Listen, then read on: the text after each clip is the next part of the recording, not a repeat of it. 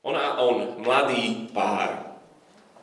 Vášnivo sa zamilovali, on ju požiadal o ruku, slúbili si väčšinu lásku, opájali sa nežnosťami, aj sa pozraňovali, ale opäť našli k sebe cestu. Veľ pieseň. Toto je jej príbeh lásky, vášne, romantiky, erotiky. Prečo máme takýto idylický príbeh Biblii?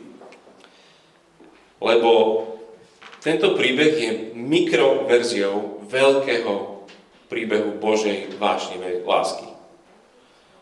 Trávime v nej čas, lebo chceme prežiť, pocítiť Božiu vášnivú lásku.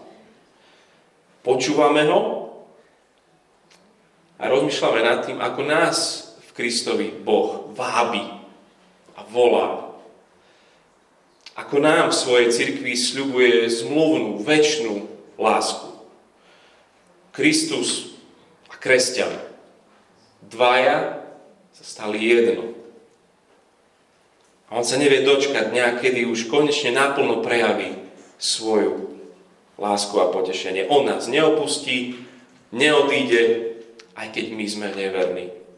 No a teraz v tom ich príbehu prichádzame do časti básne alebo časti vzťahu, ktorú rozprávky častokrát nazývajú frázou, že, že a žili šťastne, až kým nepomreli. Tak sa pýtame otázku, že aké to je žiť v dlhodobom vzťahu. Sú tu takí, čo sa ich môžete na to pýtať. Aké to je žiť v dlhodobom vzťahu? Nezačne to byť časom nudné? A čo takto žiť vo väčšnom vzťahu?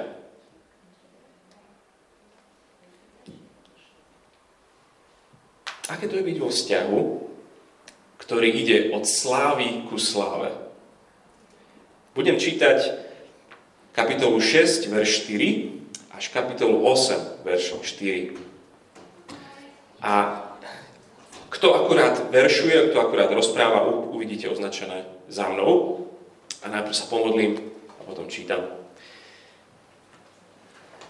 Ďakujeme ti náš Boh, ktorý si v nebesiach, že, že toto je literatúra, ktorou sa nám chceš dostať pod kožu. Vyznávame ti, že, že naša koža je hrošia koža voči tvojej láske. A veľmi ťa prosíme, aby si nás premohol, aby si nás odzbrojil svojim slovom aj v tejto chvíli. Amen. 6.4 Krásna si, priateľka moja, ako Tyrca, pôvabná ako Jeruzalem, hrozná ako vojsko so stýčenými zástavami. Odvráť odo mňa svoje oči, lebo ma vzrušujú. Tvoje vlasy sú ako stádo kôz, čo zostupujú z Gileádu. Tvoje zuby ako stádo oviec, ktoré vychádzajú z kúpela. Každá z nich má po dvoje mláďat, žiadne mláďa nechýba. Ako kryžalky granatového jablka sú tvoje sluchy s závojom. 60 je kráľovien, 80 vedľajších žien a diev bez počtu, ale moja holubica je jediná. Moja bezchybná, jedináčka svojej matky, čistá pre tú, ktorá ju porodila. Videli ju devy a nazvali ju šťastnou. Kráľovnej vedľajšej ženy ju oslavovali. Kto je tá, čo sa díva nadol ako zora, krásna ako luna, jasná ako slnko, hrozná ako vojsko so vstýčenými zástavami? Zišla som do orechových záhrad, uvidieť púčky v údolí, pozrieť sa, či už vinič vyháňa a či už kvitnú granátovníky. Ani som si neuvedomila, vzali ma do vozov Aminadába. Vráť sa, Vráť sa, Šulamitka, vráť sa, vráť sa, nech ťa vidíme. Čo chcete na Šulamitke vidieť? Nuž, jej tanec v táboroch. Aké krásne sú tvoje kroky v sandáloch, kniežacia dcera, krivky tvojich bokov sú ako náhrdelník, dielo majstrovských rúk. Tvoje brucho je oblá nádoba. Nech nechyba kamen, korenené víno. Tvoje lono je hromada pšenice lemovaná ľaliami. Tvoje dve prsia sú ako dve mláďatá, gazelie dvojičky. Tvoj krk je ako väža zo slonoviny. Tvoje oči, rybníky chešbrone, pri bráne Bat Rabím. Tvoj nos je ako libanonská väža, čo hladí z Damasku.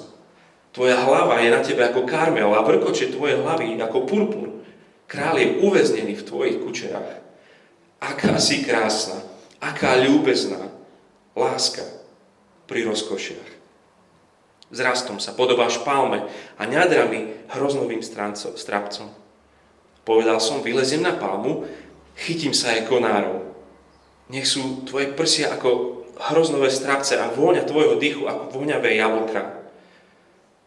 Tvoje podnebie je ako najlepšie víno, ktoré môjmu milému naozaj chutí a spôsobí, že aj pery spiacich prehovoria. Ja patrím môjmu milému a on po mne túži. Poď, môj milý, výjdeme do pola spávať, budeme v dedinách. Včas ráno vstaneme kvôli viniciam, pozrieme, či už vyháňa vinič, či už sa otvárajú kvety, či už kvitnú granátovníky. Tam ti chcem dať svoju lásku. Mandragory vydávajú vôňu pri našich dverách, sú všetky vzácne plody, nové i staré. Tebe som ich zachovala, môj milý.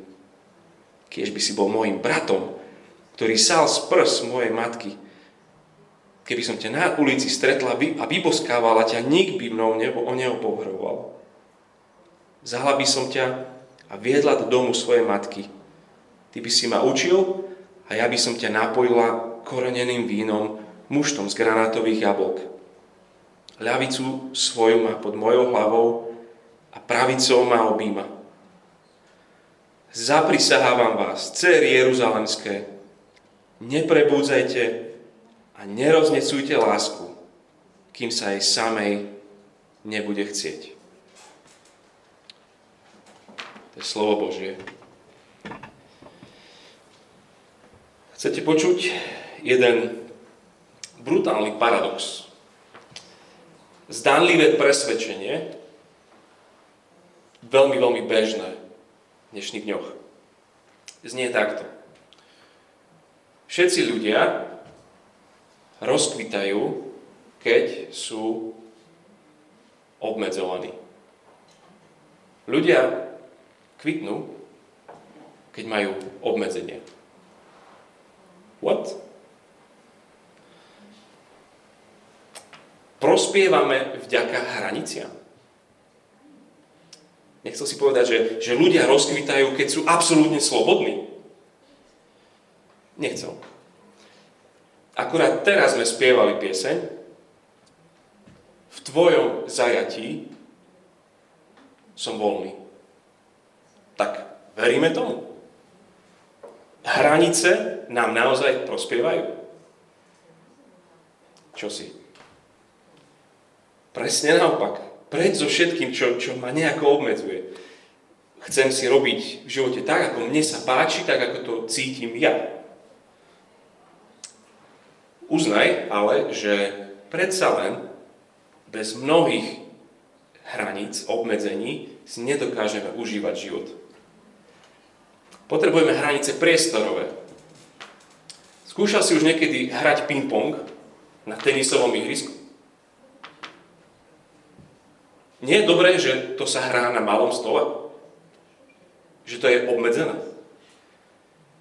A takisto všetkým prospieva, keď máme dobre nastavené časové hranice. Dobre, keď oddelíme čas na spanie a čas na prácu, čas na rodinu, čas na oddych. Zmazať hranice, že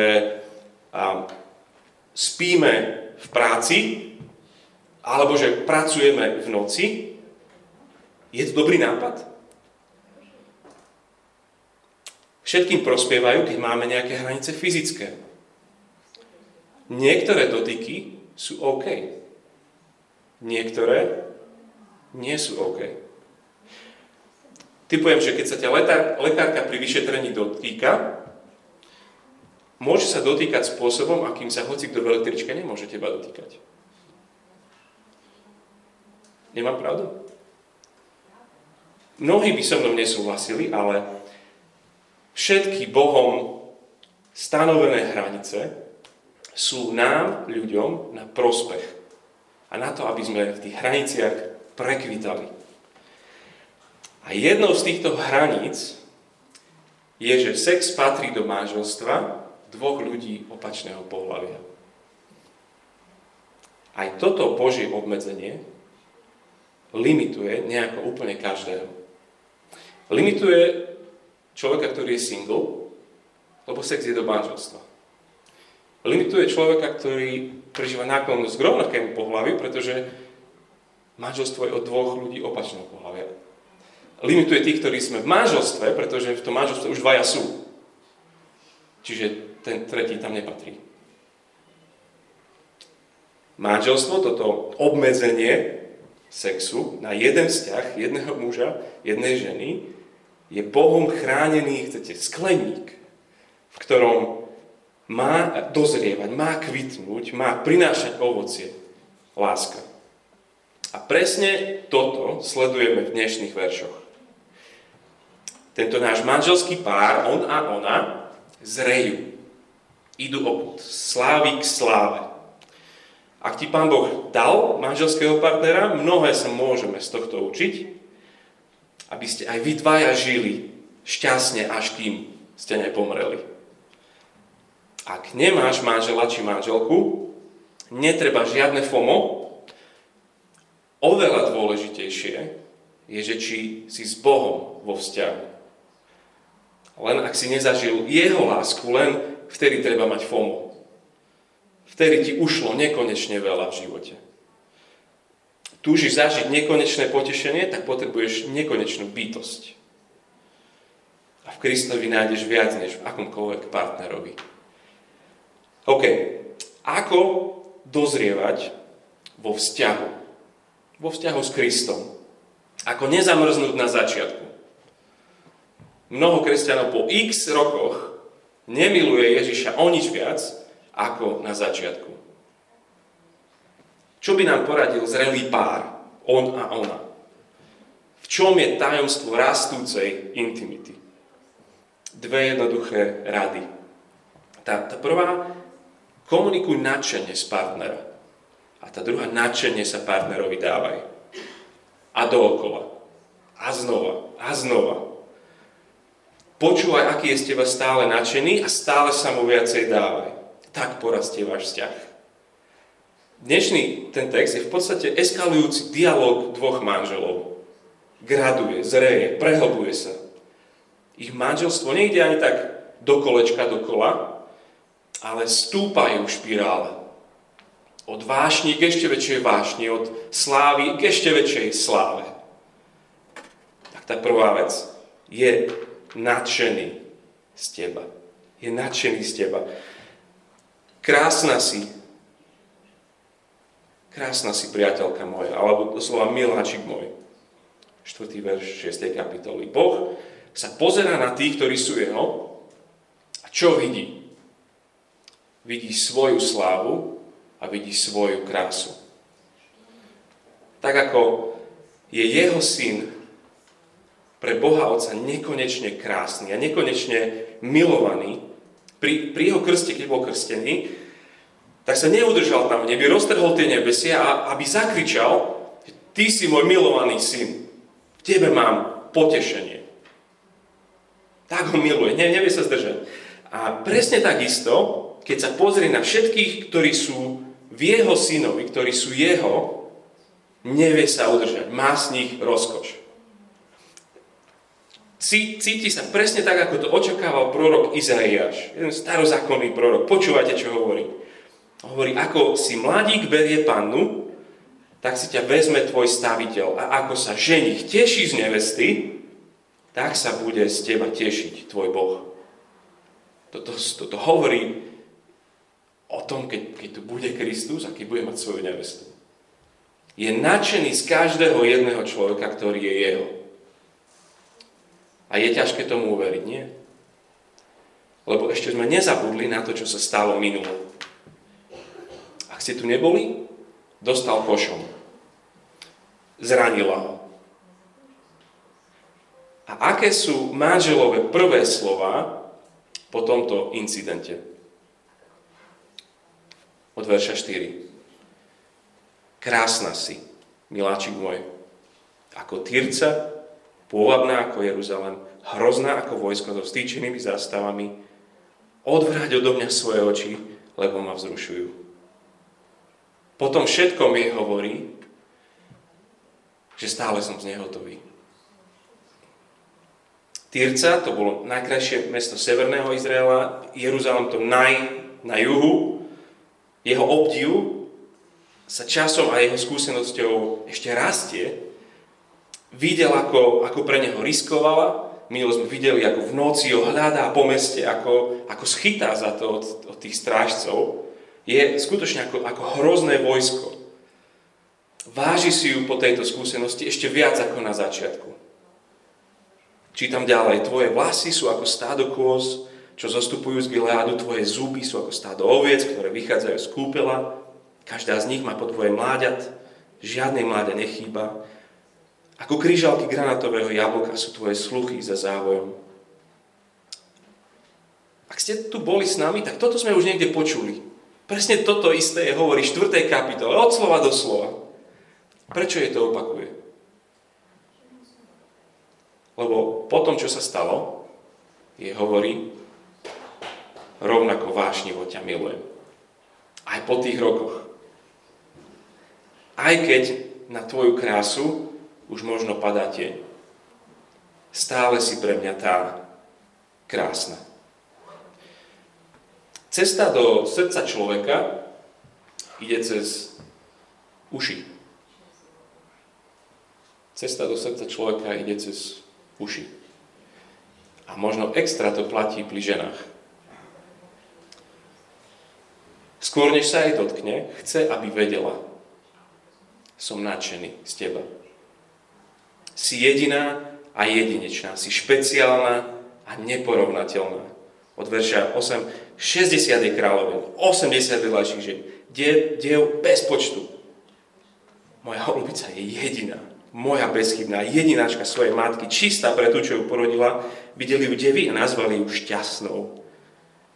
Kráľovnej vedľajšej ženy ju oslavovali a potom spievajú tam pieseň o nej. Na začiatku tejto celej knihy, v kapitole 1, je ona odmietaná, je spochybňovaná. Spomínate si ešte tam, hovoria všetci, že, že, á, že všetky jeruzalemské dievčatá pozerajú na ňu, že ah, príliš si opálená. Pamätáte, také tmavá si, tmavú pokožku máš. Zanedbaná. Čo by si ty chcela tu na? Pri tomto manželovi sa na ňu časom preniesla jeho sláva. Devy, kráľovné i vedľajšie ženy, tie top celebrity, tie top modelky, o tejto, o nej hovoria, že doslova je blahoslavená. Tam je u nás ten preklad, že šťastnou, ale doslovnejšie preklady blahoslavená si. Jej muž o nej na začiatku spieva, že ty si, ty si krajšia než všetky najkrajšie mestá. A tieto najkrajšie ženy o nej spievajú slova Joža Ráža, si krajšia než obloha nočná, Postupom času sa pri ňom z tej obyčajnej pastierky stáva bohyňa. V tom verši 1 kapitoly 7, pozrite, ako ju oslovujú. Oslovujú šulamitka. To je ženská forma mena Šalamún. Tako Ján a Janka. Tak Šalamún a Šulamitka. Nosí jeho meno, jeho titul, je to ako kresťan, ktorý sa časom začína viac a viac podobať na Ježiša Krista. Čím dlhšie s Kristom žiješ, tým viac sa na Neho podobáš. Dobrým manželským párom sa to stáva, že, že po rokoch manželstva sa rozprávaš s ňou, ale znie úplne ako on, a ešte aj ten tón používa, a ešte sa také tvári presne ako on. Juj, veľmi sa z nej teší, vidí, ako keď je lichotí, jej to strašne dobre robí, ako je z toho celá námeko a potom ho to ešte viacej teší ju tešiť. Vnímate tú špirálu rozkoše. A v kapitole 7 ide ako keby o, o otočku vyššie. Vidí ju tancovať a, a nevie to už sebe udržať. Od verša 2 7. kapitole. Aké krásne sú tvoje nohy v sandáloch, kniežacia dcera. Krivky tvojich bokov, sú ako náhrdelník, dielo majstrovských rúk. Tvoje brucho ako obla nádoba, nech nechýba korenné víno. Tvoje lono je hromada pšenice lemovaná laliami, tvoje dve prsia sú ako mláďatá, gazelie dvojičky, tvoj krk, tvoje oči, tvoj nos, tvoja hlava. Verš 7, aká si krásna, aká ľúbezná láska pri rozkošiach. Ide teraz od, od chodidiel až po, až po temeno. Proste krásna. A prvýkrát opisuje aj partie jej tela, ku ktorým má prístup len ako jej manžel. A v podstate hovorí, ak Boh je umelec, tak ty si jeho majstrovské dielo. Obdivuje ju, vyžaruje z teba istota, vyžaruje z teba vnútorná sila, hojnosť, vznešenosť, rozkoš. Chlapi, Ženy treba chváliť. Amen. Často, kreatívne, radosne, vášnivo. Tak ako ženich Kristus je nadšený zo svojej nevesty. A tieto opisy radosti muža z manželky sa opakujú. Toto je už tretí takýto opis v celej knihe. Prečo to nestačí raz jej povedať, že je pekná? Chodili sme spolu, veď som jej to hovoril. Že by sme potrebovali počuť znova a znova? Alebo, alebo, alebo možno máme stále o tom pochybnosti? Ty tomu veríš ináč? Skutočne veríš, kresťan, že, že Boh je šťastný keď ťa vidí v Kristovi. Takto šťastný. My si ho často predstavujeme, že áno, že, že má nás rád, ale podľa toho, aký sme boli. Ráno si stal skôr a strávil si čas v Biblii s ním. Počas dňa si mu v krátkých modlitbách odovzdával seba aj všetko, čo sa deje okolo teba. Pomohol si kolegovi, pozbudil si niekoho na komunite, s mužom si sa nepohádala, s deťmi si bola trpezlivá, láne si večer do postele. Boh po takomto dni so mnou spokojný. Verím tomu, že je so mnou spokojný. Cítim, že ma miluje. Je zo mňa nadšený. Na druhý deň sa ti ani za nič nechce vstať a niečo čítať Biblie. Žiješ ako keby ho nebolo celý deň Celý deň proste jeden veľký chaos, na kolegu si zabudol, na komunite si len to pretrpel, s manželkou si sa pohádal, na, de- na deti si nahúčal, večer si si láhol do postele. Boh po takomto dni je so mnou spokojný. Cítim, že ma miluje. Je zo mňa nadšený. Pán Boh nám musí pomôcť tomuto uveriť. Že sme Jeho, ale my nie a nie toto pochopí. My si stále myslíme, že Jeho nadšenie, Jeho láska z nás závisí na tom, ak, čo, si, čo si robil, aký si mal deň. Nech nám v tomto Pán Boh pomáha. Je nadšený z teba. Preto druhá vec, nadšenie sa mu dávaj. Nadšenie sa mu dávaj. Ona počuje jeho slova, počuje ten vášnivý pôžitok a na oplátku sa mu túži celá celúčka dať. Chce s radosťou naplniť jeho radosť. Chce byť v jeho náročí. Som tvoja. Presne tak reaguje po tom, po tom prvom ospevovaní, v tých veršoch 11 12, 6. kapitole a potom v ďalšom kole tých jeho nádherných komplimentov už, už naozaj sa nevie udržať. On je proste labužník jej tela, ide akurát opísať, ako chutí jej podnebie, a 10. verš 7. kapitoly, tvoje podnebie je, a ona to už nevydrží a úplne mu skočí do tej reči a hovorí, hovorí ako najlepšie víno, ktoré môjmu milému naozaj chutí a spôsobí, že pery spiacich prehovoria. Ja patrím môjmu milému a on po mne túži. Jeho konštantná, dlhoročná, neutíchajúca túžba po nej ju stále viac a viac roztápa. A ona sa znova a znova stále viac a viac celá odovzdáva. To slovo túžiť vo verši 11, on po mne túži. To je fascinujúce slovo, lebo ho nájdeme len na troch miestach v celej Biblii. Táto verzia slova túžiť. A na každom z tých miest je v zmysle túžiť, akože mať nadvládu, túžiť vládnuť. A je to obličujúca, zničujúca túžba. V Genesis 3.16, keď je prekliatie ženy, pán Boh hovorí, že jej žene hovorí, že budeš túžiť po svojom mužovi, ale on bude vládnuť nad tebou. O kapitolu ďalej, v Genesis 4, Boh hovorí Kainovi, ktorý je v nebezpečí, že, že, že zabije svojho brata, mu hovorí, že ak, ak neurobiš to dobré, pri dverách číha na teba hriech, ako, ako tiger, ktorý ťa zožere, túži po tebe, ale ty ho musíš ovládnuť. Toto slovo túži je tretí raz v Biblii a už potom nikdy inokedy tu. Túžiť, súperiť o nadvládu.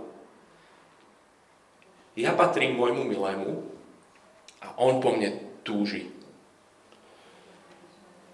Lebo takto vyzerá nadvláda Krista nad tými, ktorí sú jeho.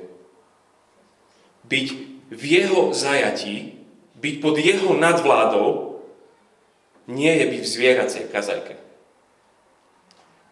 Nie je to zničujúco, obmedzujúce pre tvoj život.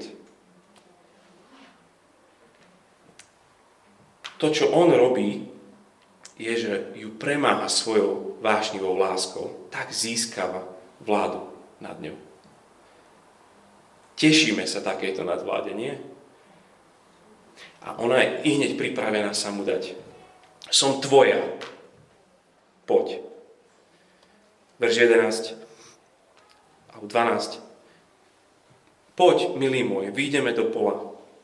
Budeme spájať, spávať v dedinách Včas ráno vstaneme kvôli viniciam, pozrieme, či už vyháňa vinič, či už sa otvárajú kvety, či už kvitnú granátovníky. Tam ti chcem dať svoju lásku. To je jej cieľ. Dať mu svoju lásku. A o tom sú aj tie ďalšie verze, čo to tam pokračuje ďalej, že chce byť bez hamby s ním, ako boli ten prvý on a ona v záhrade Eden. Potom túži, chce, chce ho verejne boskávať, čo bolo vtedy nevhodné pre manželov na verejnosti. A preto hovorí v tom verši 1, 8 kapitole, že keď by si bol môjim bratom, lebo súrodenci sa mohli. To je... OK. Vtedy to bolo tak. Takémuto manželovi, čo takto panuje, ona hovorí kedykoľvek, kdekoľvek, čokoľvek, koľkokoľvek, ja patrím môjmu milému. Načene sa mu dám. Špirála vážne. Chceš dozrievať vo svojom vzťahu k Kristom. Nechceš byť zaseknutý v tom takom báne svojho rýchleho života a také totálnej všednosti. Chceš, nechceš ostať väčší duchovný tínedžer. Hýbať sa dopredu, rásť, Není žiadna iná cesta vpred, ako to, čo robia títo dvaja. Započúvaj sa znova a znova. Každý deň počúvaj a rozímaj nad nadšenou láskou Ježiša Krista. V Božom slove, na bohoslužbách, s priateľmi, podľa toho, ak, aké knihy si vybereš čítať, aké podcasty chceš počúvať.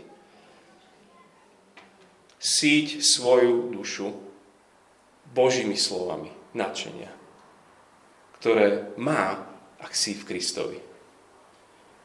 A potom znova a znova, každý deň sa mu celá daj. Celý sa mu odovzdávaj.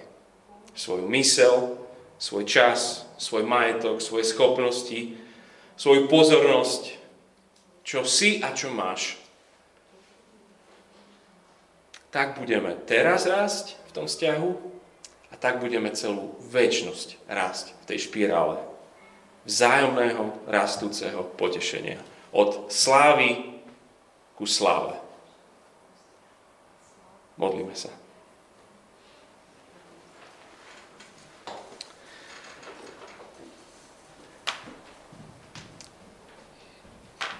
Ja patrím môjmu milému, on po mne túži. V tvojom zajatí, môj pane, voľný som. Hospodin, prosím, pomôž nám uveriť. Pomôž nám prijať Tvoju lásku taká, aká je, nie taká, ako my si ju predstavujeme. Čím viac to budeš robiť, prosíme, aby my sme sa tým viacej Tebe dávali. Dávaj nám potom to väčšiu, stále väčšiu túžbu, väčšiu vášeň, pomôž nám počuť a odozdávať sa. Amen.